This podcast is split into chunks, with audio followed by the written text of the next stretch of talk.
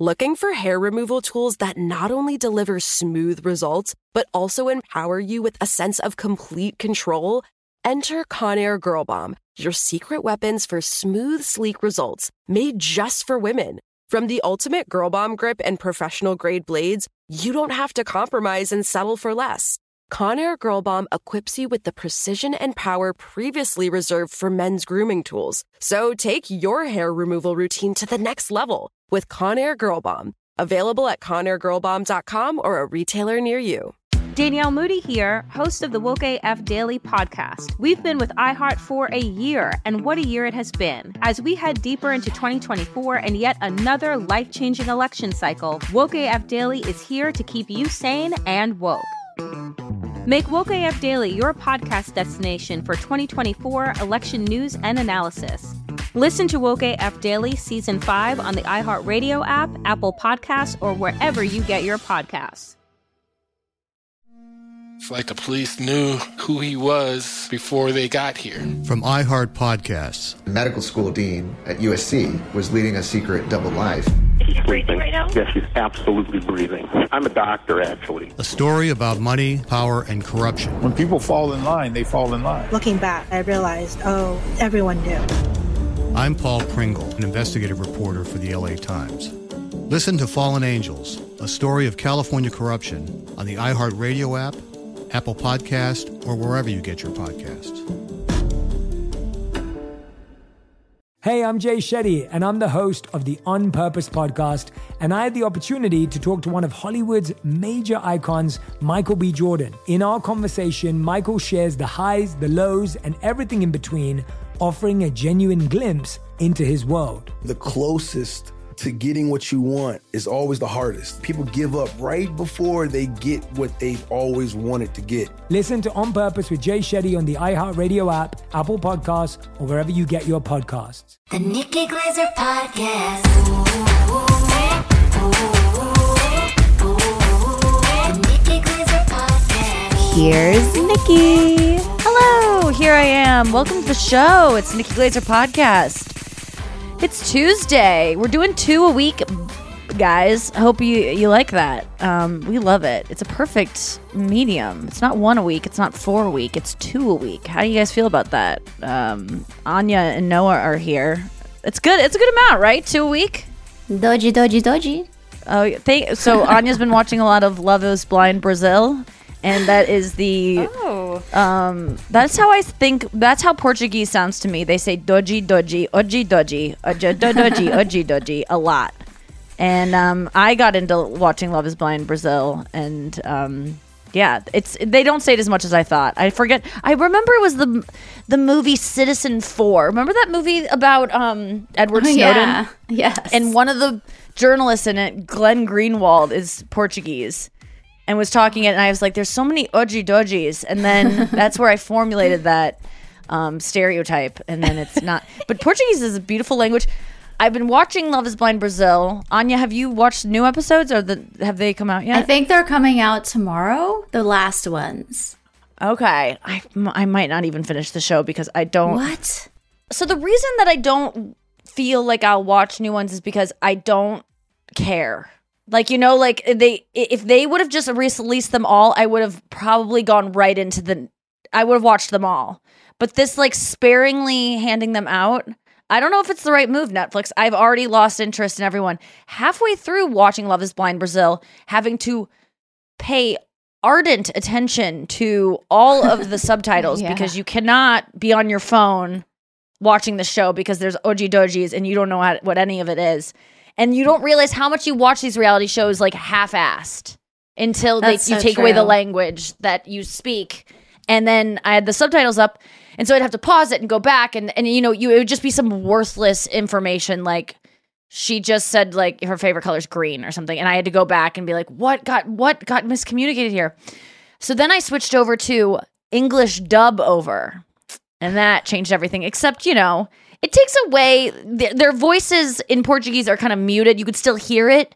But it takes away from it a little bit to have like different voices of the people. How are There's the so much in a voiceover voice. actors? Are they pretty effective, or is it like They're un- effective. okay, good. I thought it would be like, you know, um anime dub. where it's just like so not with the ma- like it's it's overacting or something. But it was pretty. I was uh, furious at him. Yes, yes. Exactly. It was but I don't know, it's I, I I was drawn to it because on the girls chat you were telling us that you loved it because you could see the differences in what different cultures were like into and what they celebrated and how they communicated Yes. versus watching Love is Blind uh, American. Like what what did you find and let me just see if I co-sign on that. Well, first of all, a lot of the women are tattooed, and and guys seem to love it. Uh, yeah, they have like some girls have like chest tattoos. Remember the bigger girl? She had a lot of tattoos, like tor- torso, chest, some arms. Okay, on the one first girl had season. tattoos.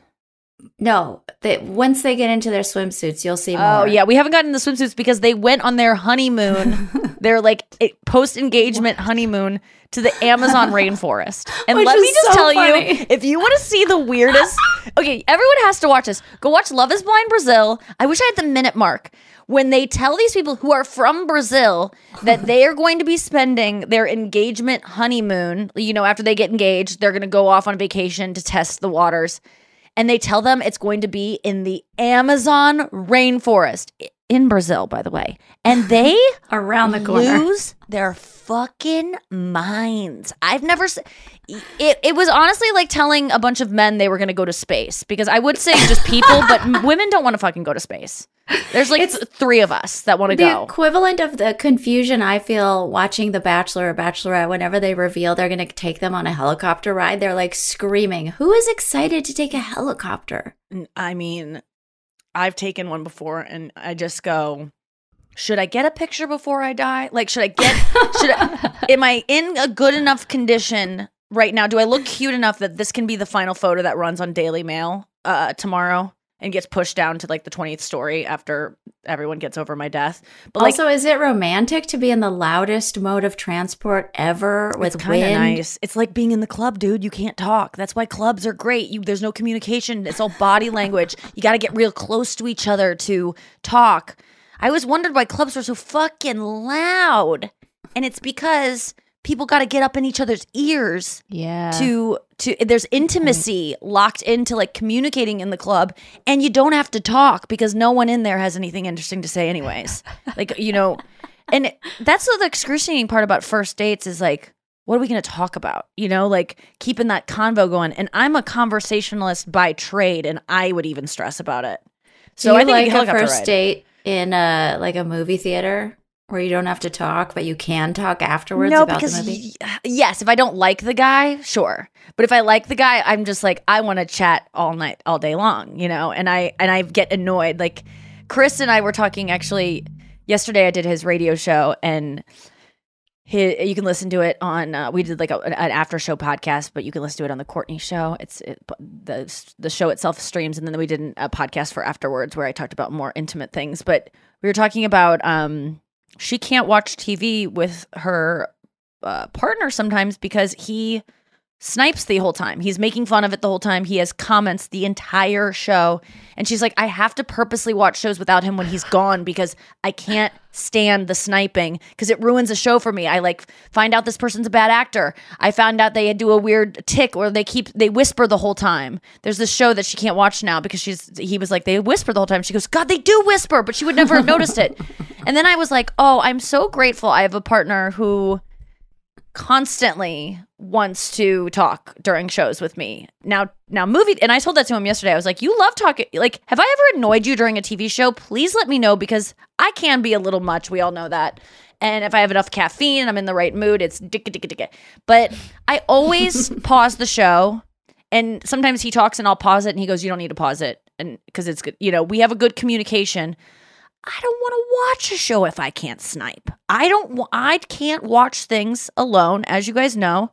And then we, but he said when if we go to the theater, I hate people talking in the theater because it's rude to others around us.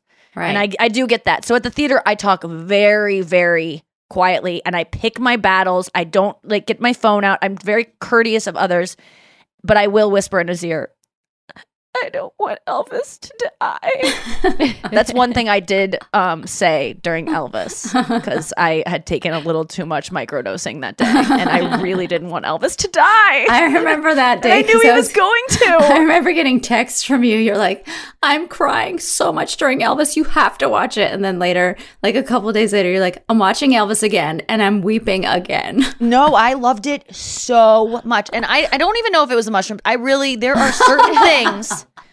I was, you know, microdosing that day, but there are certain things that do, and microdosing, if you don't know, it just it can amplify the laughter, and it can amplify your gratitude. It can amplify emotions, just to like a tinge. It's not like I'm like wackadoo. So it, it may have had an effect on it, but I liked it. I mean, I think that's a, was a nor. Uh, there was there's another movie that I did that too in eighth grade, and I was not microdosing. I had maybe had like too much sugar that day or something from the sweet factory, or like you know, eaten. 14 I macro dose peach rings. Those sugar peach rings are those long s- strips of just sugar. Um City of Angels, the mo- the ending of that movie, I couldn't catch my breath. I was sobbing so hard. I don't know what the fuck was going on in my life that day, but it was eighth grade. And I remember my friends looking at each other like it was. I remember the credits were rolling, and I couldn't get it together. I was just so sad they couldn't be together. Spoiler alert. Meg Ryan.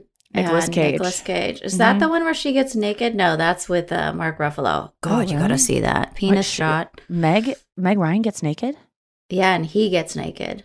Oh, I love Mark Ruffalo, but I You'll don't mind more nude. Do you don't like snipe, but you like watching shows with me? Oh, I love watching a show with you because I just get in the mindset of like we're gonna, I'm gonna be entertained the whole time, and I get to partake too. But you, when you watch, see, Love Is Blind for me, I I was texting you the whole time I was watching it. That was so fun. Remember when we watched I that couldn't murder done doc together? I was Yes. peeing my pants. It was so fun. But if it's the Oscars, I need to be alone in an airtight room with nobody around, or like one That's other movie buff. lame to me, honestly. Like you really gotta. what is going on at the Oscars that you need to to, really hear so much? I- okay, so maybe like back when you were like a cinephile, but like Honestly, aren't you kind of over the whole thing about the that these everyone feels so self-important at these things and that it's just this don't you kind of roll your eyes at it now? Like i used to put the oscars up on the shelf too but you go to these things and you just realize it's people playing dress up. It's not real. It's and these people are just actors. Why are we acting like they're royalty? And again royalty is uh, even a construct that we've invented. Like i just Uh, you know the slap last year was phenomenal i don't know how they're going to top that but that was I know. I mean, the Oscars have been wild. We had the slap, and then we also had. I remember thinking it couldn't get better than when they announced the wrong Best Picture. That was Yes. fucking great. Man, that was a flub I love to see. That was so fun. Didn't that happen two years in a row? It was with like, mm. or I think s- uh, then after the slap, there was the after slap of finding out which of your friends were like pro Will Smith and which ones were anti Will Smith. Oh, I was a almost lost a friend over that. I know it was a whole thing. Yeah, It was that And now felt like an of- assault on me. The Oscars of 2020. It was it, that was that was a break in everything we know to be true. It was one. It was just. It was like 9-11 in the sense of like I didn't know something oh like this could happen. I, you know what I'm saying? Like you Yes. didn't know we could be. we'd never seen it on our on, in America. We'd never seen an attack like that. We didn't know it could happen. I met someone whose sister died in 9-11. I know. I, I talked to him So like, yesterday, so it's killing Not me that you're comparing the. Oscars to 9-11. it is comparable and i think people will get my drift you just it left you afterwards the day after. I'm not saying it's it's tragic. Please don't misquote me. I'm saying it was just like this can happen. Someone can walk on stage on live tv and slap another person. It was i mean you guys were there. You all remember like and it's i would say everyone remembers where they were. Another one of those things. Kennedy Yes. assassination 9-11 will smith chris rock. Kurt Cobain's death. I was with my two 80 year old parents, and they're like, that was a joke. I'm like, that was not a joke. Oh, it's like when people always go, Is that a bit? When I have the most uncomfortable moment on stage of my life. If something happens unprompted, like the mic cord will drop out of the mic and I'll do nothing funny about it. They go, What is that planned? Oh, that moment where I shat myself on stage and then I ran off crying and then the show was delayed 45 minutes. That oh, yep, great. That was a bit. like New Year's Eve, people were asking me at the merch booth, did Nikki plan to forget the last verse of the song?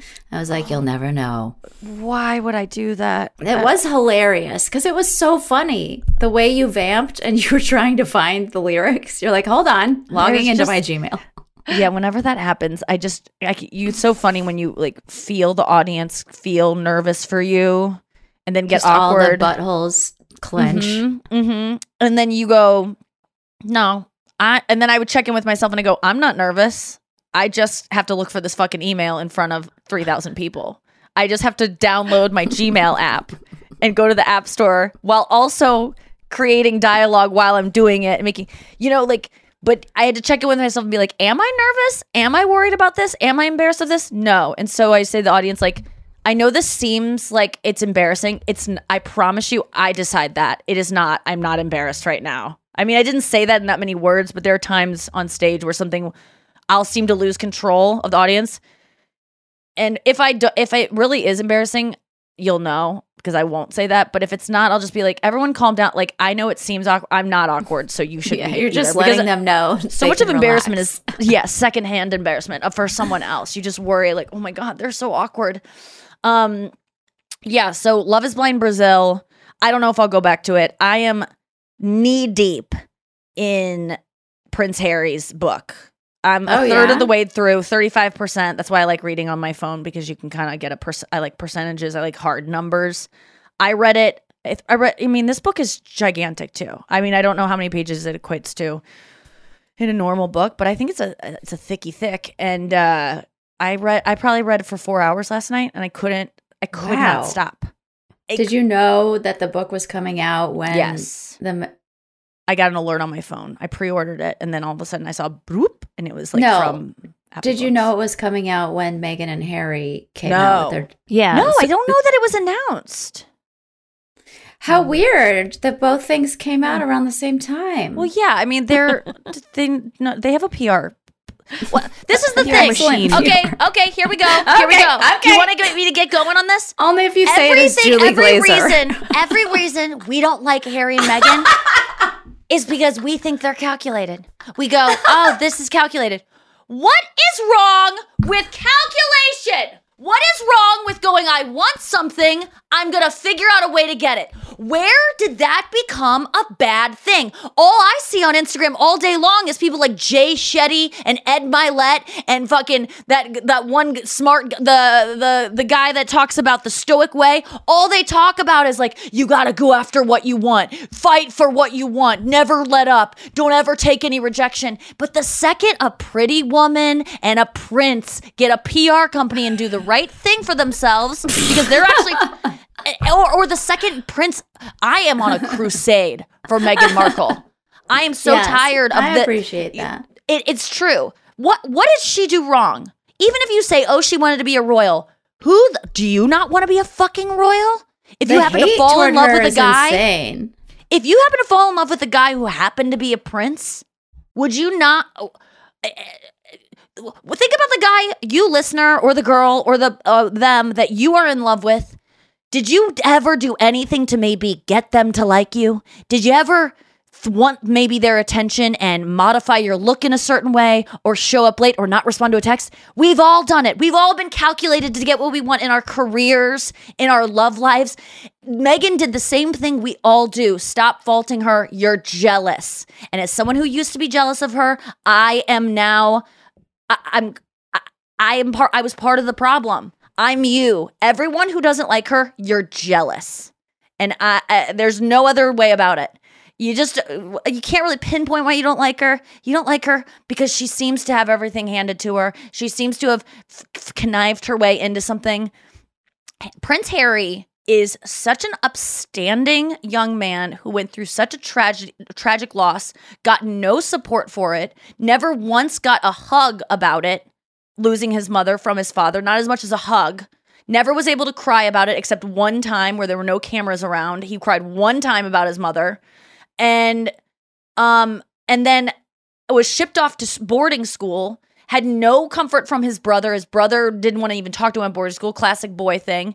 Then he went into the he he was hounded by paparazzi. He at the age of 14, it was speculated that his mother had him with one of her bodyguards, which was impossible to even happen because she didn't know him before Harry was born.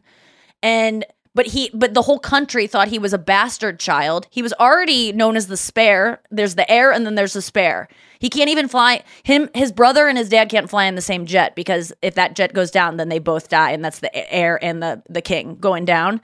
And so Harry could always fly with either of them though. He was he was a spare. That's what he was referred to within the family. And this kid you read about his boot camp training, you read about him going to Afghanistan, you tell me this guy isn't fucking awesome. I am obsessed with him. I love Meghan Markle. I love Prince Harry. Uh, maybe less on that when we get back right after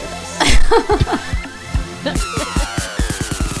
Are you looking for some amazing TV to stream? Well, sink into your couch and indulge with the hits on Hulu you can't miss. We're talking some of the greatest comedies of all time, absolute must watch shows. Dive in with Barney, Ted, Robin, and the crew in How I Met Your Mother.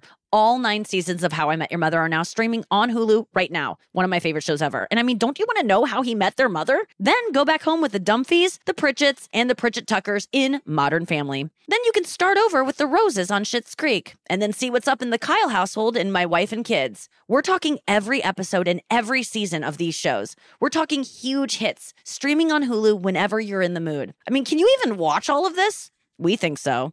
Head on over to Hulu and start streaming today. Now we're talking. Spring is a time of renewal, so why not refresh your home with a little help from Blinds.com?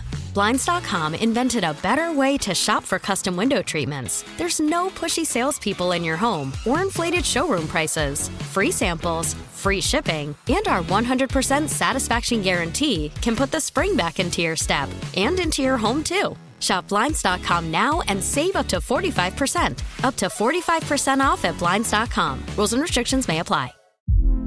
Hey, girlfriends, it's me, Carol Fisher. I'm so excited to tell you about the brand new series of The Girlfriends. In season one, we told you about the murder of Gail Katz at the hands of my ex boyfriend Bob. At one point, a woman's torso washed up on Staten Island and was misidentified as Gail. She spent nine years in Gail's grave, and then she just disappeared. It's almost like it's become this moral obligation to find her. And that's what we're going to do find this missing girlfriend and tell her story. With the help of some of your favorite girlfriends from season one, like my producer Anna. Oh my God. My friend Dr. Mindy Shapiro. Hi, it's Dr. Shapiro, and I'd like to speak with the deputy medical examiner. And of course, Gail's sister Elaine Katz. Having no closure, it kills you. Join us as we try to solve a 35 year old cold case. It's not going to be easy, but it's going to be one hell of a ride. what? I can't believe this. Listen to season two of The Girlfriends, Our Lost Sister on the iHeartRadio app, Apple Podcasts, or wherever you get your podcasts. I used to have so many men. How this beguiling woman in her 50s, She looked like a million bucks. with zero qualifications, She had a Harvard plaque. tricks her way past a wall of lawyers and agents. She's got all of these Maseratis and Bentleys all in the driveway. Is it like a mansion? Yes, it's a mansion that this queen of the con uses to scam some of the biggest names in professional sports out of untold fortunes. About six million. Approximately $11 million. Nearly $10 million was all gone. employing whatever means necessary to bleed her victims dry. She would probably have sex with one of her clients. Hide your money in your old rich man because she is on the prowl. Listen to Queen of the Con, Season 5, The Athlete Whisperer, on the iHeartRadio app, Apple Podcasts, or wherever you get your podcasts. And we're back. Um, I'm on tour right now. So is Anya Marina with me, and we are all over the goddamn place. This weekend coming up, we got Albany, New York. We have two shows Friday. We have two shows Saturday in Portland, Maine. Next week we have um, Kalamazoo, Michigan, Joliet, um, and then after that, we're going to be in New York, also New Haven, Connecticut. Um, tons and tons of dates. It goes on and on into the spring. And then in Europe, if you're over there, check out my website, nikkiglaser.com for tickets. And as always, if you need a meet and greet and you can't afford one, they are included with VIP tickets. You can just message me on Instagram and I will hopefully get back to you and bump you up to a meet and greet. Um, yeah, so going on tour this weekend, back at it. Um, I am excited to be out again. It's been nice to be home though. I like, uh, and I, it's been nice to just read books and take voice lessons and hang out with my niece and nephew and just do fucking nothing. But I do kind of miss the road. I miss traveling and um, sleeping in hotels and not knowing anyone in a city and having no, like, you don't have to do anything all day. Yes. You know, people write me and going like, "Come to our vegan cafe." Not gonna happen. I'm, I'm just, so, I'm, just, I, I don't want to. No new friends in the city. I like, I'll meet you at the meet and greet. I don't want to do anything all day. I kind of want to be alone. I like being alone in cities. I just You know? did that. I took a solo trip to New York City. It was heaven. I went for two nights. Yeah. I ordered so much food. I saw one friend.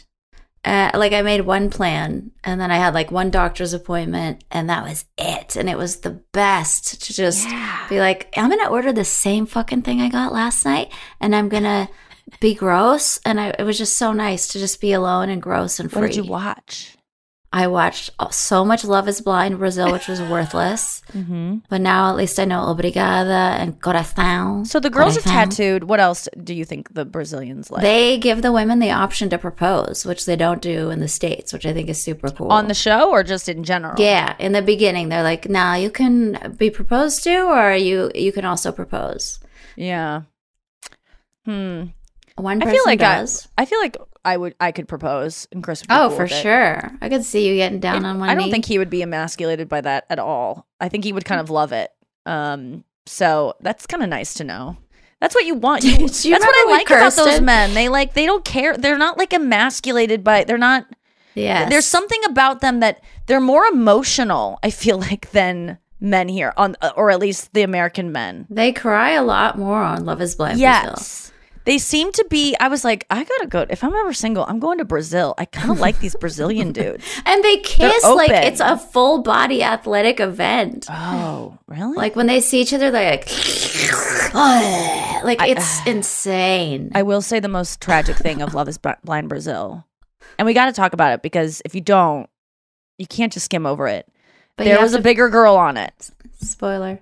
Yeah. Well, no one's to watch. If you watch, there's a bigger girl on it. And as I'm watching it, you know, and this is always with Love is Blind is like, the whole premise of the show is like, you know, you meet through a wall. It's all you do is talk to each other through a wall and get to know each other's voices and, and you fall in love and you get engaged before you see each other. And the big fear in the American versions now with two seasons has been if it's a bigger person or someone who's not that attractive, what are they going to do? You know, we saw kind of examples of this. I think in the first season, the guy was kind of there was a guy that was like short and just not the girl's type, and you could kind of see her face drop and kind of get, she was a little bit just like not they they allude to not being physically into each other. We have yet to see a very big person get rejected because they're big. There's been like, you know, with Nancy and um what's that guy's name that had the dumb name? Uh oh god. Black guy last season on Love is Blind. It doesn't matter. Oh, Yeah. Er, he, he there were like moments where she was like, I am not she really like was fine with her body and she wasn't worried that someone was gonna reject her based on it. It was very it was very cool to see Bartise? Bartise. And he you could tell he was like, I'm into a more fit look. He didn't straight out say it, but he was into her still. Like it didn't it didn't seem to matter. It didn't seem to shake him. It was maybe a little bit of an issue. Not as much as you would think, you know, going into this, I just fear for these women being rejected because of how they look. Or the men too. And then you know there was the case of Cole and um Zanab, right? Yeah. And she Zanab. she Z. is a beautiful woman, great body. So was Nancy. Nancy looked like Angelina Jolie. Yeah, they were both beautiful, but they definitely they were curvier. Yeah. Zanab, Zanab, not so much. Zanab just had low self esteem across the board, which I don't fault her for. But she had really no. There's no reason for anyone to have it. But do you know what I'm saying? Like, Yeah. it was in her head more than in her hips. And then Um, but that doesn't matter because you can fe- you can be whatever, and on the inside you can feel unlovable, and then you, c- you either way you can be big and feel like I don't even fucking care, I love myself, or you can be super tiny and feel like I feel like a piece of shit. It doesn't fucking matter. That's what you realize. But then on Love Is Blind Brazil, Noa, I'm watching it, and and Anya's already a couple episodes ahead, and I go, I'm getting worried about this big girl. I'm getting worried. I don't think this guy she's falling for is gonna be okay with this you know he, i think he's going to be an asshole about it. Um he even said and fitness is very important to him and she said oh that would be that would be good for me to be with someone like that. So she like she Mm. didn't and she even expressed like worrying about i'm black i'm bigger like there are things like it's harder to date for me and i'm scared he's going to like reject me. And he did. Oh, he guys did? he did. Yes. And it Oh. was it was so sad it was so sad they kind of glossed over it because I think it is too upsetting. But that's a real fucking thing, man. Like I applaud a, a girl who a bigger girl going on these shows and being like, I don't care what their reaction is. If they don't like me, that's on them. And that's kind of what she she was like beautiful girl, proud of who she was, strong girl, like didn't need this guy at all. If anything, this guy was she should have fucking turned on a dime and not been impressed with this guy. He was not cute in my opinion. Which is a whole other thing. Like just let's take size out of the equation. Just you don't like their face, you know? It could be just like, ugh, he's not cute to me. Um, but he it was weird because when they met in person, you know, they kiss and they're hugging and stuff, and then they part ways, and then he gets behind the door after he's alone. He's like, he kept saying the most bullshit thing. He kept saying, I don't know if I can handle such a strong woman. She suddenly was so strong. Nothing had changed since they were, you know, in the, all they'd done is kissed and gone like, "Oh, look at you, hi," and then suddenly she's too strong for him. It it really made me sad. But you know what? To deny that that is an issue for bigger women or bigger men out there dating is to deny it's it's obvious. It does it does hinder people from finding love, and it sucks.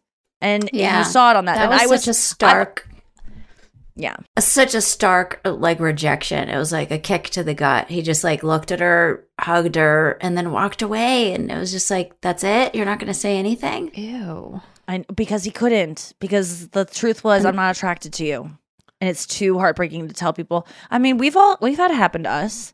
Like you, But have after you, have you been out with someone whole days of getting to know each other, yeah. and after getting on his knee and proposing, I mean, like these people are legitimately in love on this show, which is is the crazy thing. But I something happens in there. Something special happens when you're just talking um, on the That's- phone. It, you know, it, it sounds kind of bizarre to me because just from learning about Brazilian culture and stuff through jujitsu, Mm-hmm. women in Brazil, like, I like th- they embrace curves and, and and you know like all that. And Yes. I think men like that, so I'm just like surprised to hear it. I think it's this girl was fat. She would probably identify as a fat woman. You know what I'm saying? It's different than like all the women on the show are curvy. There's no one who's like a st- like a you know this new diabetes medication starving themselves, buccal fat removal, look like a skeleton. The host. Honestly, that's a really good point. the host does show up and you're like The host is like, it looks I'm like her husband is holding but let's welcome everyone. yes, she always looks starving. Um, and uh, so yeah, that's th- that. I you know, and I'm saying fat with like no judgment. I th- you know, I think the that's the thing I like about the fat movement is women are just like, yeah, I'm fat, and people are like, no, don't say, it. and they're like, no, that's actually like what I am. I don't really care. It, I don't put any morality to it, so I can say I'm fat, and it doesn't mean I'm bad. And they go, don't, you're not fat, and they go, well, I don't see anything wrong with being fat. You seem to have a problem it. yeah. so that's what I mean, and I think that protest too much. yeah, that's the thing that bothers me so much when you go, I look gross today, or I look ugly, or I look old. No, you don't. No. And I go, I'm like, well, someday I will. And it seems like it's quite a problem based on your reaction. And so, should I kill myself before then? Um, okay, so I've got a couple stories that I can tell from my past week that I wrote down a list, and I want you guys to choose what you hear about based on my list. So I'm going to read the list, and you each will choose one. I'll try to rifle through them as fast as possible. Okay. Um, but you know, you know me, it might take a little bit of time. So just based on the titles alone, I'm gonna go through these and you tell me what ones you want to hear. Okay, so we have Otter at the Aquarium, Sad Women Incorporated, Arlo Kanye glasses, LASIK, Menstrual Cup Mishap, Gratitude Jug, Farley Saget Sadness. Oh, I already did Meghan Markle Crusade. Harry Book, I already did that. Lori Hill videos. Or uh, the quote, smashed up cookie. End quote. Uh, Noa, let's go with you I'll first. What would you like to talk about? Okay. Um, Farley Saget sadness. Okay, so Saget's uh, anniversary of his death was yesterday on the 9th. And um, a couple days ago, I was, um, I don't know if it's been announced yet. Uh, There's something going on with Adam Sandler that someone in my life is also involved with. I'll say that. And so the other day, so we have been wanting to watch a lot of Adam Sandler stuff. The other day alone, I put on the um, Adam Sandler 100% Fresh, his comedy special from a couple years ago it's maybe my favorite thing I've ever seen. It's top top 10 comedy specials for sure. It is brilliant. And if you go, "Oh yeah, I remember seeing it, it was funny." I did too. I watched it like 4 times when it first came out. I don't remember anything from it except the Farley song and like that one song that's like phone, co- wallet, keys, phone, wallet, keys. but I'm telling you, there is so much you don't remember. Go back and watch it. It is so delightful.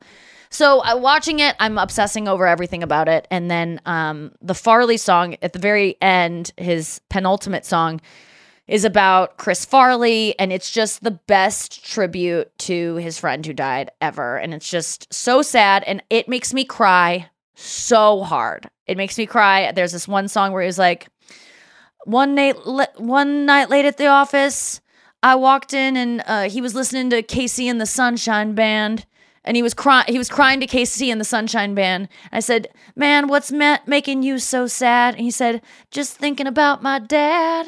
And it's just so sad that like he just was crying to the song, thinking about his dad, and he was like late at the office in SNL.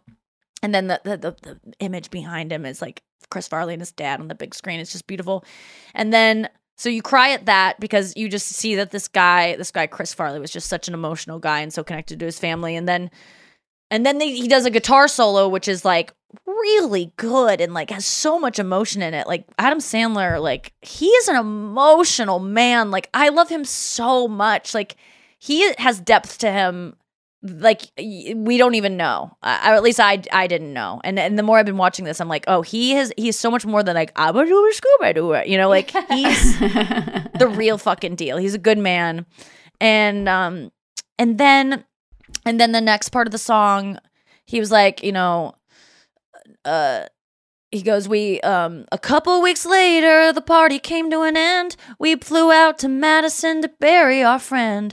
Nothing was harder than saying goodbye than watching Chris's father take his turn to cry. And then it's like so sad.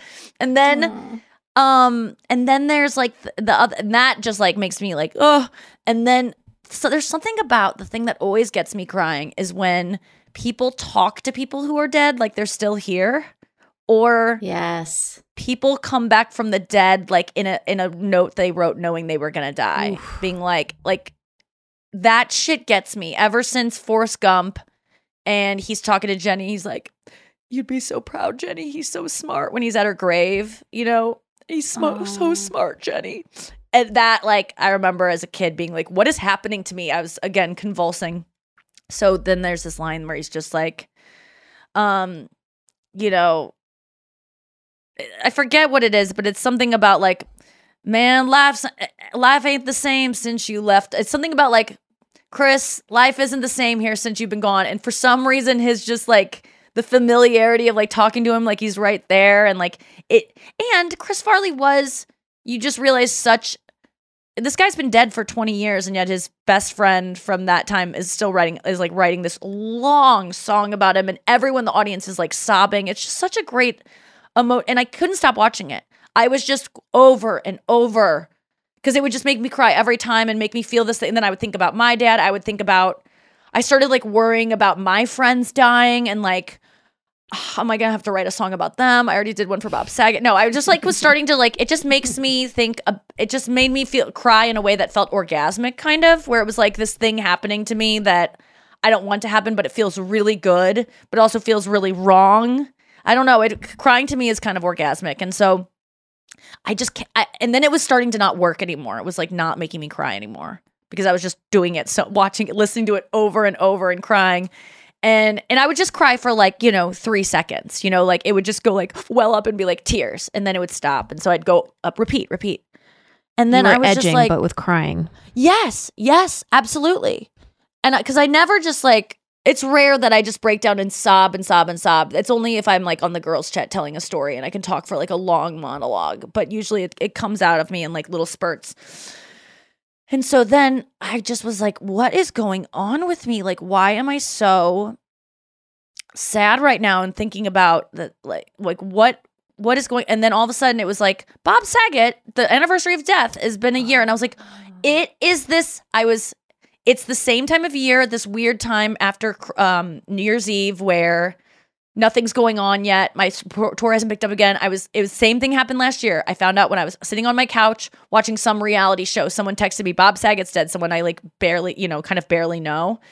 And it like it was just some news headline and it just and you know like when anyone everyone who's listened to this has suffered grief at some point in their life you remember where you were you remember like the way it smells and i didn't even remember this date was kind of coming up but it's just the time of year reminds me of being like being sad about a friend. I've been like obsessively watching david spade clips because i think and that's that wasn't even from watching the farley thing because they're kind of connected. He's even in the song but i've just been obsessively watching it because i'm like trying to hold on to my friends who are a little bit older than me like like Saget that I'm like I don't these these men that mean so much to me comedically and almost like big brother father type status like where I don't want to let them go and I want to like I want to just soak them up. And so I just like keep um I, guess it's just that time of year. So that made me realize it was really nice to be like that's why. It's like when you feel m- murderous rage and then your period starts. And you go oh Yeah. it's not just me. I'm not just being melancholy for no reason. There's a fucking thing behind this.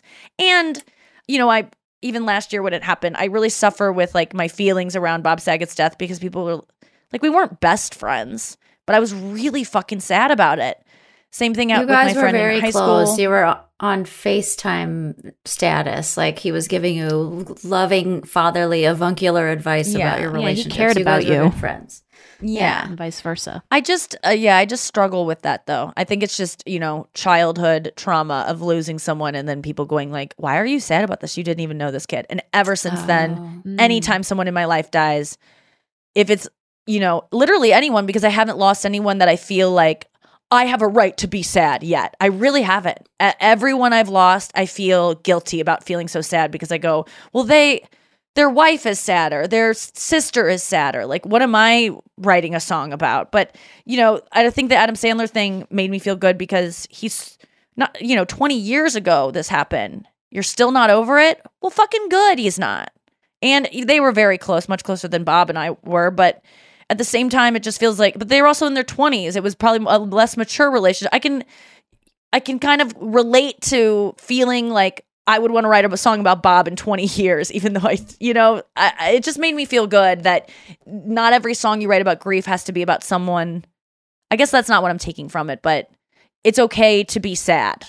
I guess. Yeah. I think Because you you know can't too that you have you have like somebody else's shame put on you from childhood because when you're you lost a friend when you were in high school, people close to you in whatever attempt they were making to try to make you feel less Make bad. They Yeah, made me feel bad. Yeah, and so now you have this weird guilt about anytime somebody dies. You're like, do I am I allowed to feel Honestly, sad? I was thinking about some of my friends and I'm like, if they died, I need to take more pictures with them because if they die, I'm going to fucking lose my mind and it's all- that I'm going to be able to talk about or think about. And no one's going to believe that we were that close unless I have evidence of it. I need more pictures with them just to prove, in case they die, that I feel okay about being that sad. So people don't be like, Nikki just wants attention. Nikki's, a, mm-hmm. you know, like, I I know people like that that someone dies and they like get I remember one guy dying and a friend of mine in the local comedy scene a guy died tragically and another guy got a tattoo of him and I was like I kind of realized in that moment, oh my god, if I died, I would be commemorated on this guy's lower back, probably too, because the level of they knew each other. And I just remember being like, my sister wouldn't get a tattoo of me, yet I would be on the back of this guy Jeff's b- back forever. That's my legacy. And I remember rolling my eyes, being like, he's trying to make this about him. I don't give a fuck what people do with their grief anymore. If you're sad, just like have it. And I gotta, I gotta feel that way because, as I know, the only way to feel to let yourself be something is to like let others off the hook for the same thing, right? Yes. and vice versa. You know what I, I loved um, Bob's. You know, we were talking a little bit about this the other day, and I think it was last night. I went on to Saget's widow's page, and I was just reading her posts. And she's so sweet. Like every few months, she's been like, "Can't believe it's six months without." My love of my life and my husband. It's going to choke me up, so I don't want to talk about it too much. I but know, just I know. love that she always would say, the more you know what i've learned through this because they were just together a short time they like met fell in love got married and then like a few years later he was gone right Mm-hmm. Yeah, it was like five years, seven. yeah that's like so short. years. And i love Mhm, that she's like mhm. what i take from all of this is how lucky i was like lucky to meet you lucky to be your wife lucky to have all the time i had with you but that's what i keep thinking like because I'm obsessed with death too, or like, how much longer do I have? How much longer do I like? I just met the love of my I've life. been and thinking about it too. Keep Yeah. going. You have Just that, like, like, what if I lose everyone, or my parents are older, and how much time? And my dog, I love my dog so much. She's gonna I worry fucking about die. losing people, but if I- for for for last night I was watching Alone. We started sixth season, and this guy shoots a squirrel that just these squirrels keep like giving up. So when squirrels are like they'll they'll see a, a human as a predator, so they'll start going like and like barking, and so then they're alerting every animal to get the fuck out of the way. And the guy's like, I gotta kill that squirrel. That squirrel is like giving up, you know, my spot. So he like puts it in his like shot line. He's like, I'm gonna, and this squir- squirrel is just like eating its morning lunch, like on this little branch, like up in this very high up in this tree. And he's like, look at this squirrel, look at him, I'm gonna get him. He sets the bow and he fucking hits it. And then he goes to collect the squirrel that he hit, and it's right through the squirrel's fucking brain. Like right. And the squirrel's just squirrel's eating a nut, and it's perfectly through the brain. I go, that's the best way to go. That squirrel didn't feel an ounce of pain, didn't know anything. And that and I was talking to Chris and I go, that really is the best way to go. You just you don't even go, ow! Like there's no moment of like, what's happening? Like, I don't want to go in a car crash where I'm like, oh no, Psh, dead. Like, uh, like I don't want that moment of fear where the adrenaline like rushes through you. Harry talks about it in his book when he was slaughtering, uh, an, or when he was shooting an animal. He was talking about how a lot of times animals, when you're out shooting them, which I didn't know, and it makes total sense about factory farming. Why I say factory farming is awful because the animals are filled with anxiety, and you eat that anxiety. But when they're hunting, right? If you if you scare the animal before you shoot it, adrenaline rushes through its body and ruins the meat. I thought that was so interesting. Mm-hmm. So I don't want to die with adrenaline coursing through my brains. I want to die with like a bridge falling on me and me just like bopping along to like, you know, the Farley song probably. This- you know what I mean? But I don't. I don't worry about dying because I won't be a. I'm not worried about like people going on without me, and maybe that's because I don't. I don't have a kid or something. But I do worry about losing other people. When you guys think about death, are you thinking about what am I? Because Sarah Lena, my friend, she keeps saying like, "Girl, I don't know. I'm just so scared of dying." And I go, "But you'll be dead. Like you're not gonna be like, oh fuck, I died." Like I was like, you got to take this whole thing. Like you think of it as like you trip on the sidewalk and you're like embarrassed about. It. You're not gonna be able to reflect on dying. And I know that's like harder to get than not. But do you do you want to? How do you fear death? I fear leaving people behind, not finishing stuff I want. I I want lots of time. You know, I don't want to die young. Right. Well, you're out of the woods for that, but um Thanks, bitch. I am too. I always feel like we're I'm getting that bow and arrow ready to have you have 35 a quick, it's swift like demise. no before 60 is dying young faux show at this at this point in time doesn't Yeah. always feel that way in hollywood but yeah I when you're talking about your to-do list, like what's your number one thing that you'd be like, fuck, let's not talk about relationships, let's not talk about like like a, like bucket list. Like do what would you what would be your gasping last words of like, "Oh, I didn't get I didn't like clean my a to-do listing? yeah, yeah, I didn't I, organize like- I don't. that top shelf. I actually don't have a lot of stuff on my bucket list, which I'm glad about. Um, I'm not Mhm. like I never got to India or I never got to see the Great Wall. It's more just like I want more time with people I love, and maybe that. And I don't know. Like I've had sometimes I get scared that I'm gonna die soon because I feel that way. Like I already feel like I've had a full life. So what if someone's listening and they're like, yeah, you're "Take like spending out." your time watching Love is Blind Brazil. So someone's gonna throw a rock at your You're head. sending a message to the universe. You know what? I I'm kind of like biding my time right now. Can you like speed Take this up? Wait, Noa, what have your been your fears of death been? Okay, so my thoughts are a little bit different. Like I think about losing loved ones, I guess like my dad and just like not having him there. Like yes. You know, f- finally wanting to pick up the phone and call him intentionally and then oh, it's too late he's not there or finding it like an old voicemail and that makes me really emotional even though he's not dead. Yes. the second part of it is yes. um I think about you know, for example, my nephew, when I die, he's not going to have me there and like the hurt that he'll go through. And then finally, the last thing, I just think about like death itself and what it means and how like just poof, that's it. It's just done. Like you just don't get to open your eyes anymore and you turn into worm food. Mm-hmm. Or, you know, it's just the beginning, which is kind of what I believe. But Yeah, but I all of do- that. So so then what? I I, I turn into something else. Like I come back as like a, I don't know, a bird or something. Like what? No? I don't know. I just don't think it's the end. I don't think it's like. I think Noa's done. You know, yeah, a squirrel, and then you're, you know, then then you come back again as something else in two seconds. A someone takes your muskox. fucking head off. Yeah, a muskox that someone stabs in the night. Um, I think that I don't know. Yeah, I, I guess I worry about. That's why I I tr- I try to write in my journal in a way that oh I wanted to say this publicly. If I die, public access to all my journals. Like do something with them. No, I don't. I have no qualms about my voice memos on my phone. Any, I have no privacy. L- release it all. Do something with it. Like, Babe, I it's wanted already to say out. That. No, what it's not. is. No, if you want to know, my fucking journals are. What's in the journal? coo- Give me a little pants. sample from no, last week. honestly, it would get me committed. But after I'm dead, it doesn't matter.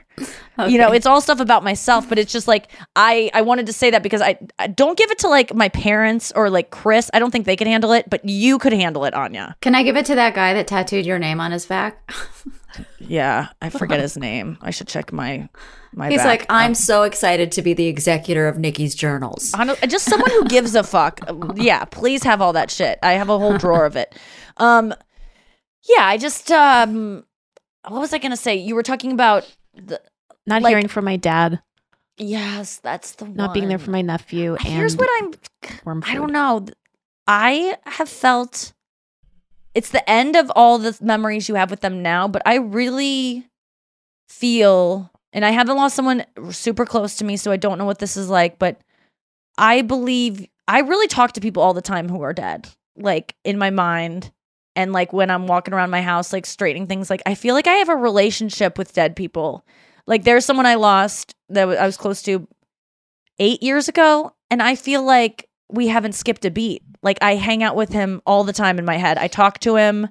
I, you know, I don't know. I think that I'm gonna be. It's gonna be the worst thing. I don't even like to imagine my parents dying, even for a split second. That's what everyone says is like your life changes so drastically after that moment. But I think I'll still feel like they're around, which I know is maybe you know not real but i just i think i'll feel uh, i'll be able to keep a keep a relationship with do you guys ever talk to dead people Oh yeah. My friend Romy died and I just you know, I, I think about her laugh all the time, her sense of humor. We used to watch The Bachelor and The Bachelorette together all the time. I'm always like consulting her. She said something to me that was so important when I was in a bad relationship. She was like, You keep making a meal out of crumbs. How much longer are you going to make a meal out of crumbs? Because this Mm. relationship was just crumbs. And I'd never heard that phrase before. It was a long time ago. I know people say it all the time, but I think about that in my life all the time. Like she's like the little guardian angel on my shoulder that's like, expect more for yourself, girl. And she's just, she was so light and funny about everything. Like everything was Mhm. light. And so I try to have more humor. But I think remembering these people is how they stay alive, you know? Yes. Uh, Well, it, the Prince Harry book again, I can't recommend it enough. I promise you, if you just download a sample on your phone, you will buy the whole book because last night I'm in bed reading it next to Chris. It it it drops in my books and I go, "Here we go." And you know, we've done the thing where he's now on his side of the bed uh, reading his phone. We like love our ritual of like reading our phones and then just like laughing and I go, "What are you laughing at?" and then we send it to each other. Literally, we don't even show each other our phones. We just send it next to each other. But last night he what he falls asleep so fast and I had started the book. I was 3 pages in and I go, "Oh, this is good. This is real good." And he just goes, Mm, "It's good. Is she really good? Good." like he just mumbled some bullshit because he didn't understand what I was saying at all. But I declared right away. I was like, "This book gets you. This guy is a good writer. He had a good editor." And he talks about his mom's death and it's like talk about grief and talk about trying to hold on to a memory and talking about trying to grieve someone that everyone else feels like they knew her too and how he processed that. I mean, it's fucking fascinating. I'm dying for people to read it. I'm actually doing a podcast called the Celebrity Memoir Book Club. Um, I think that's what it's called, and I'm and we're reading that book. It's a big podcast, so we're recording that next week. So if anyone wants to read the book and then listen to that, I'll talk all Oh, about the book more in there. And I'm not going to stop talking about the book. I'm so obsessed. I'm only a third in, and I'm not giving up this time. Um, one more quick story to get through before we go to break. Okay, out of all the list. All right. I wanted to hear, of course, about the menstrual cup mishap. Yeah. I got a menstrual cup at TJ Maxx. I've been waiting to buy one because they're like 30 bucks. And I'm like, Like I don't sale. know. I can't trust this. It's just too much for a menstrual cup when you're looking at tampons that are 4.99 next to it. I'm just like, I can't. So I went to Also, TJ you're not Maxx. a diva. Yeah, uh, the other word, the Diva. cu- It, first of all, it's not. It wasn't the Diva. I forget the name of it, but it's a it's a reputable brand. It's a. I don't want to slam them. No, I forget what it's. But it's it's one that you know. You've heard of this one. I forget it though because I threw it away because I used it for. I was so excited to get my period. I was. It was like I was fourteen or sixteen all over again when I got mine. I was like, yes, because I get to use my fucking cup that I got at TJ Maxx, and it was like you know I got for like eleven bucks this $30 cup. Put it in. Um, I told the girls chat I'm so excited about it, and they were like, "Take a video, like of like pulling it out." And not everyone co-signed on that, so I kind of took it far away. But I did like do a toast. it looked like a little acorn that was full. It was like and you get to see how much blood is coming out of you. It's interesting because you don't know when you're just sopping up with tampons or pads. Like you don't know the amount, and you need to see. You need to see what your body fucking does and how much you suffer. And so, um, yeah, that was interesting. The first poll of that, and then I put it back up, and What then was I your impression when you- out. I couldn't Wait, get wait, it wait. out. When What? you first saw it, you pulled out the cup. What was your first impression? browner than I thought. Ah. browner How- what and about the amount? um it looked like um sap you know it looked like um or like oil from like a, a car um the scent No, the was like the amount. Was it a satisfying amount or was it less? Than yeah it was a very satisfying amount it was a you know it was heavy, heavy flow first st- start of it and it was you know it was probably a fucking teaspoon a full teaspoon which is How a, do you feels like it a lot How do you Huh? pull it out without spilling?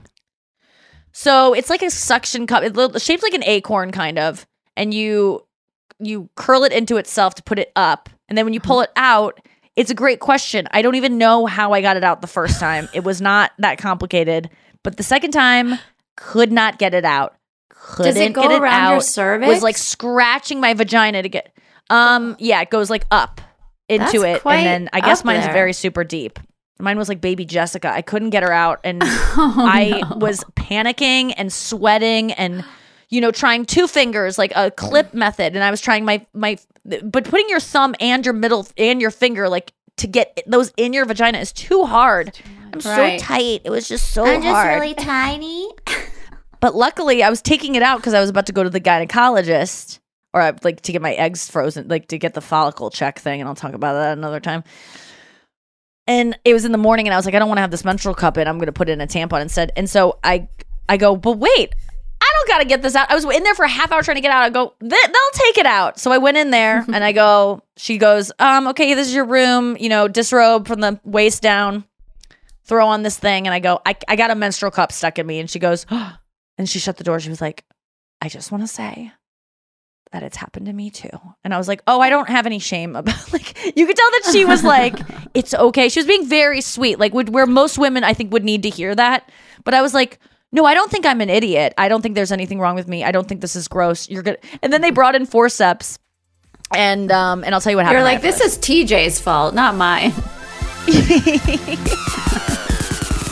Are you looking for some amazing TV to stream? Well, sink into your couch and indulge with the hits on Hulu you can't miss. We're talking some of the greatest comedies of all time, absolute must watch shows. Dive in with Barney, Ted, Robin, and the crew in How I Met Your Mother.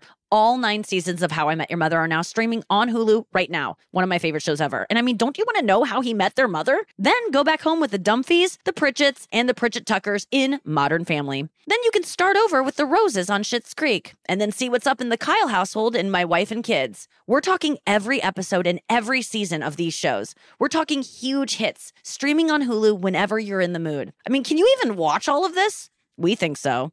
Head on over to Hulu and start streaming today. Now we're talking.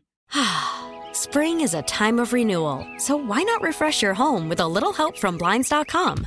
Blinds.com invented a better way to shop for custom window treatments. There's no pushy salespeople in your home or inflated showroom prices. Free samples, free shipping, and our 100% satisfaction guarantee can put the spring back into your step and into your home too. Shop Blinds.com now and save up to 45%. Up to 45% off at Blinds.com. Rules and restrictions may apply. Hey, girlfriends, it's me, Carol Fisher. I'm so excited to tell you about the brand new series of The Girlfriends. In season one, we told you about the murder of Gail Katz at the hands of my ex boyfriend Bob. At one point, a woman's torso washed up on Staten Island and was misidentified as Gail. She spent nine years in Gail's grave, and then she just disappeared. It's almost like it's become this moral obligation to find her. And that's what we're going to do find this missing girlfriend and tell her story. With the help of some of your favorite girlfriends from season one, like my producer Anna. Oh my God. My friend Dr. Mindy Shapiro. Hi, it's Dr. Shapiro, and I'd like to speak with the deputy medical examiner. And of course, Gail's sister Elaine Katz. Having no closure, it kills you. Join us as we try to solve a 35 year old cold case. It's not going to be easy, but it's going to be one hell of a ride. what? I can't believe this. Listen to season two of The Girlfriends, Our Lost Sister on the iHeartRadio app, Apple Podcasts, or wherever you get your podcasts. I used to have so many men. How this beguiling woman in her 50s, She looked like a million bucks. with zero qualifications, She had a Harvard plaque. tricks her way past a wall of lawyers and agents. She's got all of these Maseratis and Bentleys all in the driveway. Is it like a mansion? Yes, it's a mansion that this queen of the con uses to scam some of the biggest names in professional sports out of untold fortunes. About six million. Approximately $11 million. Nearly $10 million was all gone. employing whatever means necessary to bleed her victims dry. She would probably have sex with one of her clients. Hide your money in your old rich man because she is on the prowl. Listen to Queen of the Con, Season 5, The Athlete Whisperer, on the iHeartRadio app, Apple Podcasts, or wherever you get your podcasts. We're back. They gave me forceps, and I thought she like laid them on the counter, and then she's like, "The doctor will be right in." The doctor comes in. She goes, "Did you get it out?" And I go, "What? No. Wait, what, is I supposed to go in there?" And she go, "Oh no, no, no." And then she goes in there and she yanks it out. I don't even look at it. I don't want to see it. And she goes, "What do you want to do?" And I go, "Throw it away. I'm never putting that thing up me again. It doesn't have any good grip to it. I used to have ones that were like a Lance Armstrong bracelet with some cellophane over it. Those were easy to put in and out, very easy. This one, the cup shape, horrible. So if you're a girl out there that's gotten stuff stuck in you, and then I went on the Courtney show and I was talking about it, and Courtney's like, "Oh yeah, stuff gets getting stuck up there all the time." That you know, being a woman, you don't realize men think that you like feel a tampon up there. You don't. You feel it when you put it in, but you're not like I have a tampon in me all day long. You kind of forget. And you you can sometimes wear a tampon up to like 11 hours if you're you know sloppy about it. And in that time sometimes you forget that if you've taken it out so you just put another in. I'm so ADD sometimes I will you know, you'll be on Instagram and then you'll click off Instagram and then you'll pull up Instagram again. You ever do that? How ADD mm-hmm. your brain is that you just so imagine being on the toilet on Instagram, you take out a tampon or you didn't take one out, but you assume you did, and then you put another one up. There's this is constantly happening. You're and then you take that one out, and then the other one's shoved up, and you don't even know. Like it happens a lot. So they were there. It was nothing to pull those to yank those puppies out. But um, yeah. So that was my uh, menstrual. So just don't get things on discount, I guess. But I would I would do it again. I would buy a menstrual cup at TJ Maxx again, or or you know Marshalls. Um, I thought you said you were not uh, going in back in a to that guy. Right. Well, not to that one, but I try try a different Okay. brand in a heartbeat. I really Oh, like the menstrual cup. I want to see it. Yeah, and I don't I like it. the idea of dry cotton going up your vagina. I don't like whenever I put a tampon in, it's kind of like, it's like dry Same. cotton. I don't like cotton. It's Yeah. too much. I, want it to be like wet already. in a while. What do you use? Pads? I just use panty liners now. It's very light. Panty liners? That's how low it is? Yep. Yep. Taylor found my panty liners when she was cleaning out my cabinets and she goes, What are these? what are these? And I go, uh, I don't know. I, she, she goes, When would you ever be able to use this? I go, I don't know when you just like start or like or like when it's trailing off. And she's like, I've never she'd never seen a panty liner, but that's all you use Yeah. on it. Do you have to change them out? a lot? Yeah. Um, But they're they're know, pretty I- absorbent. I'm changing them out every couple hours because it was my ye- yesterday was my or today yesterday and today are my heavier days. So every So you- every like three hours. what made you stop tampies? Just it. I was getting uh yeasters all the time, and I was just like, Mm-hmm. this isn't comfortable, and I don't even. I'm not having like heavy flow anymore, so it was just kind of lighter. And then Yeah, I found yeah, this yeah. brand Honey Pot, and I got Oh, um, I it has like mint and lavender and Oh yeah, you've been trying to get us. Oh, the on tam? These. Dude, I'm gonna No, give no, no, these out these as stocking stuffers next year. It's a mint and lavender what's the infused panty liner, honey pot, and they. I'm addicted now. Oh. Like my vagina craves them. I just want it. I want it Wait, bad. why? What does it feel like? It's just like a ref. Like think of your favorite gum or mouthwash or anything you've ever used, and you're like, I want that feeling in my mouth. Like Big it makes Chew. you feel.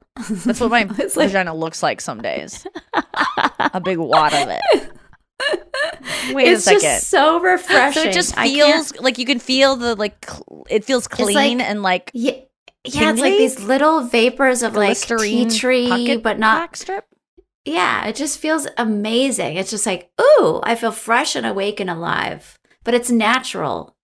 Okay, all and right. It's organic cotton and it's made by women for women. This made by women thing. I'm sorry, it doesn't Excuse make me, me, want to buy hate something male more. gynecologist. It sh- it fits I know, in with your but this, like I, I'm tired of this. Like it's all women companies. All uh, maybe I'm not like a. I just it doesn't sell me on things. Am I bad to say that? I, I feel like it should, and then I resent it when I go to What a if place it and was like, like- we have all women owned business, and I'm like. Well, I, does that mean are you like a turf person where you're like real women, or like I kind of da- then I start to question like, oh, Made so are trans women. women not allowed to have this the two, or like It's for anyone who identifies as a woman and wants a panty liner, and it's Okay. made by p- people who identify in the as U.S. of. A. Yeah, no commies. I guess that is a nice thing. People are going to get mad at me for saying that I don't care when things are women made, but it's just that's the way I used to feel about USA. I'm like, I just don't care. I, it, I just want a good product. Um, it's the You way I feel about ethically being made. labeled as a female comedian. Like, I'm just a comedian. I'm proud to be a woman, but it's I don't think it's a selling point that I'm a female comic. I just Right. want to be a comic. I just want to be. But what a, if a I was like, you gotta try? But what if I was like, you gotta try these panty liners? They're made by these really cool Wall Street bros, but it's so good. a Wall Street bro is different than like not mentioning who it's made by. Do you know what I mean? Like, oh, so you'd rather not know that it's made yeah, by I don't need to know. That's a that's a that's a part of the thing, the transaction. I don't need to know about. I also don't need to know they're 100% cotton, that they are go- organic. I don't believe in What it. about you know what the, else is the natural? animal Cocaine. testing? Huh? The animal, Animal testing? testing? Yeah, yeah. that- I, I don't I want like a rabbit knowing. to have to wear this fucking pad on its face or something to test it. Like, yeah, yeah. I care about animal. That's that. That I do care about. I only want it tested on female rabbits, um, who are self starters and who are not ne- nepo bunnies. I don't want any nepo bunnies making my makeup. Yeah, I think animal testing that's important. But if you look into that, you can always trace something to someone being exploited, man. Like everything is someone's someone's being underpaid and treated poorly. I can't stop with Amazon and I gotta stop. It's just too easy. It's too fucking easy. But it, it has to end soon. I have to but something bad has to happen to me with Amazon. Like I, I, I have to watch a documentary or something. Please don't send me one. I can't. I, I'm not ready to be done with it. But I need to know the truth. Um, one more story, or we should get today. to um story story. Okay, well, uh, I think you're up, Noa. Can we do smashed up cookie? Smashed up cookie. Okay. So that I wanted to call out Kirsten's husband Corey because so prior to me doing my show in St. Louis on New Year's Eve, that's like whenever I'm under pressure is when I start to really come up with like jokes. And I'm starting to go, oh, I need more new material. These people have all seen my stuff. And so I start writing. I'm in the shower, getting like showering for my New Year's Eve show. It's four o'clock. I have to be at the Stifel at five for sound check. And I just start getting this idea of like I've been messing around with like oh oh you know because the show is in St. Louis, my dad is there, and I always like to make the point of like I'm not going to change the show at all for the audience just because my dad's here. My dad is here. I don't want to lie about that. He's here. We have to acknowledge it. Elephant in the room. But you know, I'm not going to change my act at all. And I always say, Cardi B, you wouldn't want her to not do WAP because her dad was there one night. And I was like, she does WAP, but it's like the Kidz Bop version. And I was like, oh, what would the Kidz Bop version of WAP be? And I like was just not in the mood to like this is this is the way a comedian's mind can work sometimes. This is like a example of like a writing staff. I have an idea. That's my that's the joke premise. I just need something funny to say instead of wet ass pussy. That would be like the Kidz Bop version of wet ass pussy. And so I put out a call to all my friends on like uh mass text. I didn't bother Anya because she was already at the show like dealing with behind the scenes stuff. But I just wrote all my friends. I was like, I have a joke equation. What is a funny replacement for wet ass pussy? That would be Kidz Bop. And so they were sending back a ton of stuff, but they, I go, no, no, no. It needs to be three syllables. Wet ass pu- uh, one, two, one, one, two. Wet ass pussy. It needs to be the same. I'd like it to almost rhyme. Um, that's another requirement. I mean, this is cutting down on things that could be. And so people kept being like, um, best ass tushy or something like they kept saying like and I go no the word ass is still in it. Like you forget because pussy is such a foul word you forget that the other word is bad too. So I go I can't say ass I can't say pussy. And so Kirsten's husband came out with um, smashed up cookie and I thought that was really so Perfect. good. And it just proves to you that like laymen are capable of coming up with like great jokes if you put out the if you give people the variables and you ask them to solve for x they can often do it. And a comedian's mind is not always the one that's coming up with the punchline. It's really about like the formula and then giving it to the to the people. And so it was it was such a fun thing to do because i thought i assumed kirsten or taylor would like instantly come up with it. But they put it out in the car with their boyfriends. And then corey who's like an engineer was just like smashed up cookie and i was like that's it that's it because it's Yes. smashed up cookie and it's something that would and you do need a bucket and a mop for the smashed up cookie Oh yeah. um so i thought it was really good Send that man to Nashville. He's got Yeah, a career in right? songwriting. final thought um can we get to uh why do i care why do i care all right why do i care noa what's going on All right. Um, I don't know if you saw this. It's kind of going viral. Chris Hemsworth, he found out that he's predisposed to Alzheimer's. mm-hmm. And uh, to confront his fear of aging, he, uh, he he went on a date with an older version of his wife Elsa. She was made to look like an 87 year old version of herself, with makeup and a wig and prosthetics. And they uh, thought that by Did seeing he love his her, blind Brazil her and go, no, I can't do this. She's too strong. Sorry, go on. They said that by by seeing her this way, they concluded that even if Alzheimer's wipes his memory, at least he'll know what she looks like um, at an older age. That's really sweet. Fuck. Wait, so okay, well, keep going. there's I I thought so too, and the internet also thought that it's very sweet. But um, you know, and he said that the idea I won't be able to remember the life I've experienced or my wife, my kids is probably my biggest fear. How so? When he saw her in the video, Until this he is the part her. that changed it for me. He goes, "You're still beautiful." Um, well, why did that bother you? Because why not just say you are beautiful? Why still? I don't know. The word still just kind of throws it off for me. Because age does affect beauty and we don't want to acknowledge it, but it does.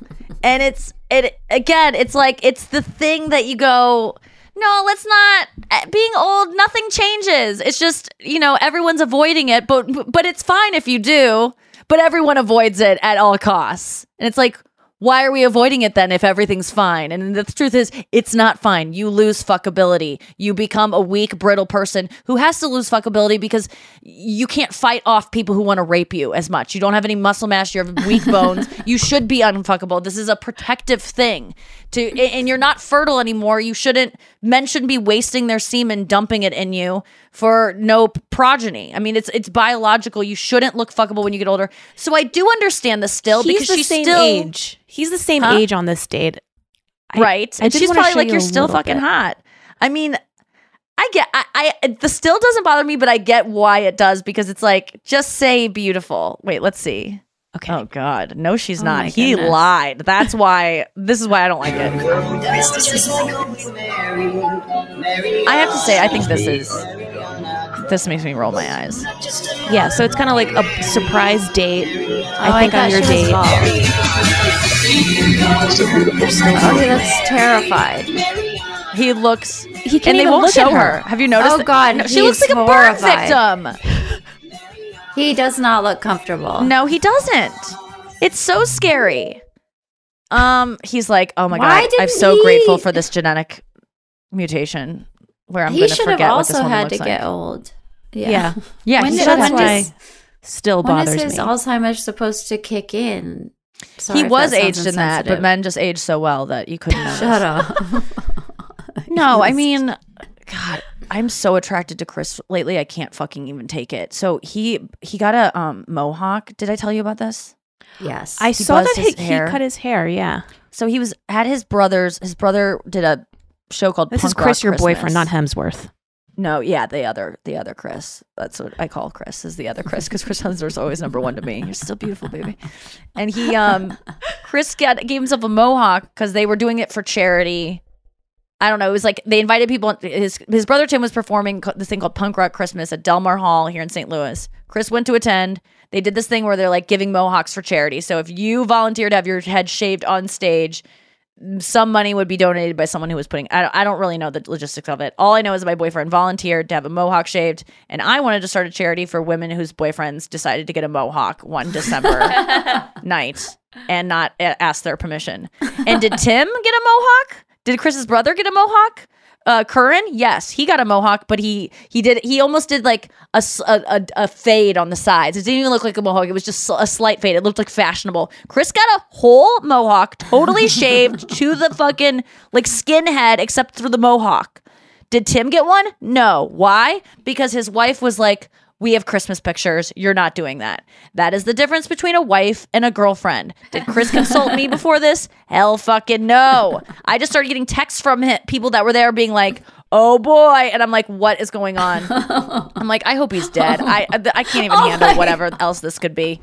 And no, he, so then I see a picture of him and I'm like, I like this. Like, as much as I was like, it's not the best look, like, I'm not necessarily like in fa- like this isn't the most attractive look for him for me.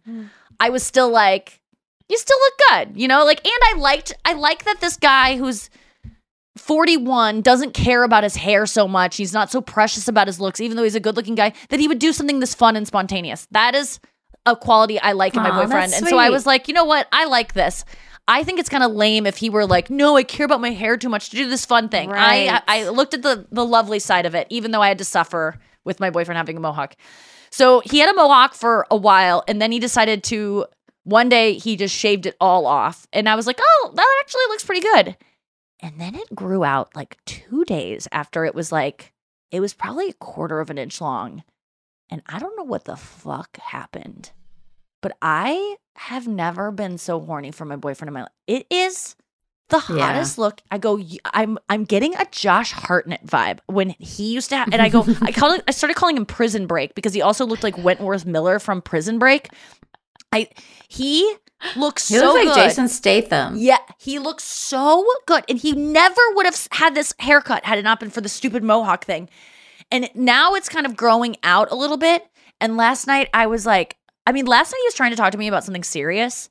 And I was literally like looking at his mouth, like just getting, I, and this is, I'm, it's been rare since I have looked at my boyfriend that I've been with forever and been so, it felt like a first date vibes where you're like, I can't wait to ha- kiss this person. Like, I know we're going to. I don't know when. It felt like that. I was that excited because I was like, he is so hot. He's so hot. Like, he was just so, and I was just like, and so I told him later on, we were like laying, watching alone. I was like, so when are you gonna, are you gonna like keep this hair? Like, you gotta shave it again. And he was just like, what? And I go, you gotta, we gotta figure out the setting on the trimmer. So, like, you have to, like, you can't abandon You this. And he was like, no, I, I was planning on growing it all back. And I'm like, no, no. Like I got like really upset. I'm like, this is the best look. I, I love the way it feels. I'm so into it.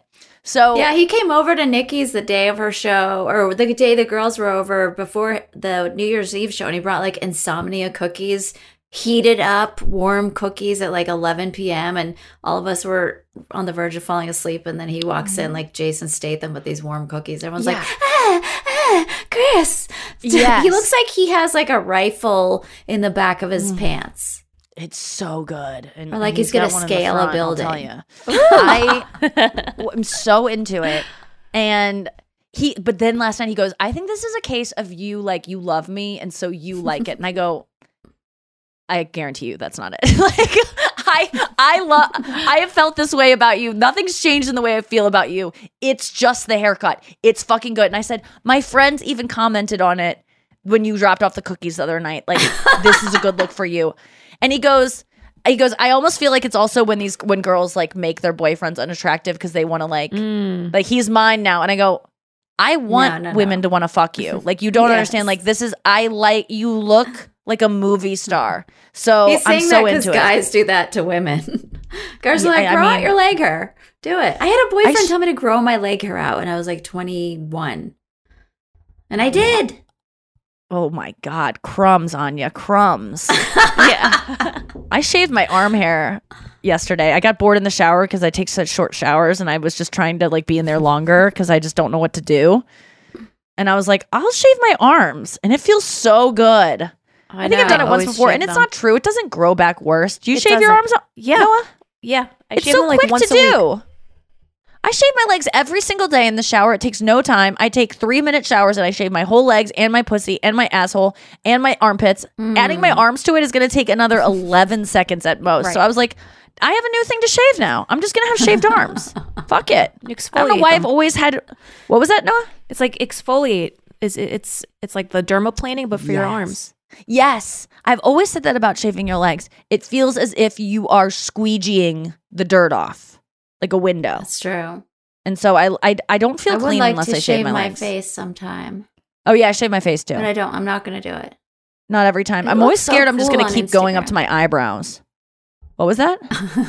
You that got a little favor saver? you. You No you eyebrows? have the bone structure. Yeah. For no eyebrows? I did that once. I did that No, for a movie, my didn't. first film role. Yeah, I got my ta- I got Taft Hartley for that.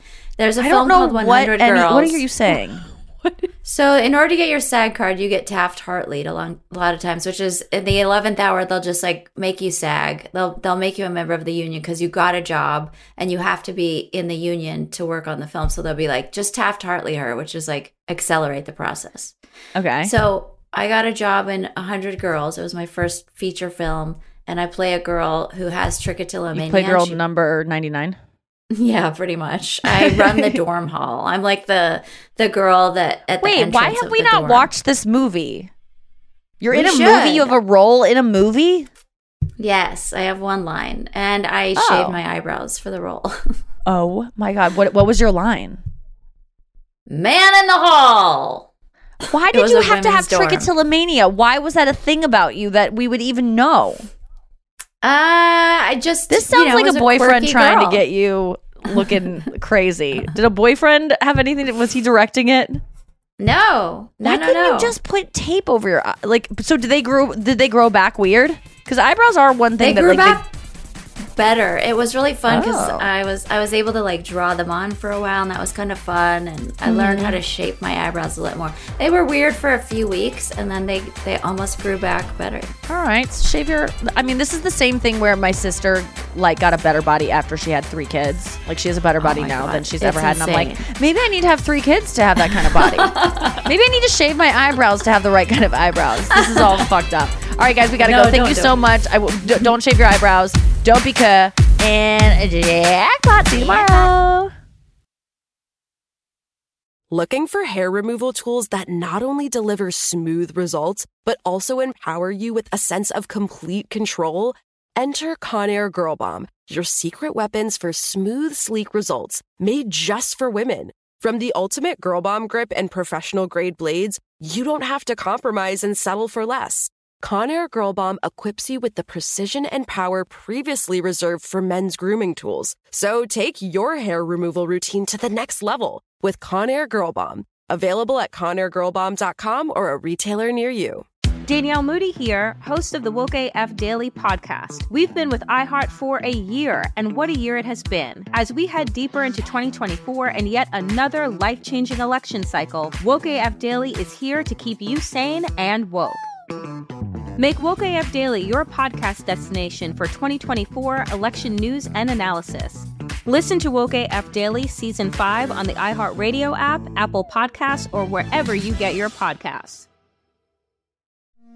It's like the police knew who he was before they got here. From iHeart Podcasts. medical school dean at USC was leading a secret double life. He's breathing right now? Yes, he's absolutely breathing. I'm a doctor, actually. A story about money, power, and corruption. When people fall in line, they fall in line. Looking back, I realized, oh, everyone knew. I'm Paul Pringle, an investigative reporter for the LA Times. Listen to Fallen Angels, a story of California corruption on the iHeartRadio app, Apple Podcast, or wherever you get your podcasts. The Therapy for Black Girls podcast is your space to explore mental health, personal development, and all the small decisions we can make to become the best possible versions of ourselves. I'm your host, Dr. Joy Harden Bradford, a licensed psychologist in Atlanta, Georgia, and I can't wait for you to join the conversation every Wednesday. Listen to the Therapy for Black Girls podcast on the iHeartRadio app, Apple Podcasts, or wherever you get your podcasts. Take good care, and we'll see you there.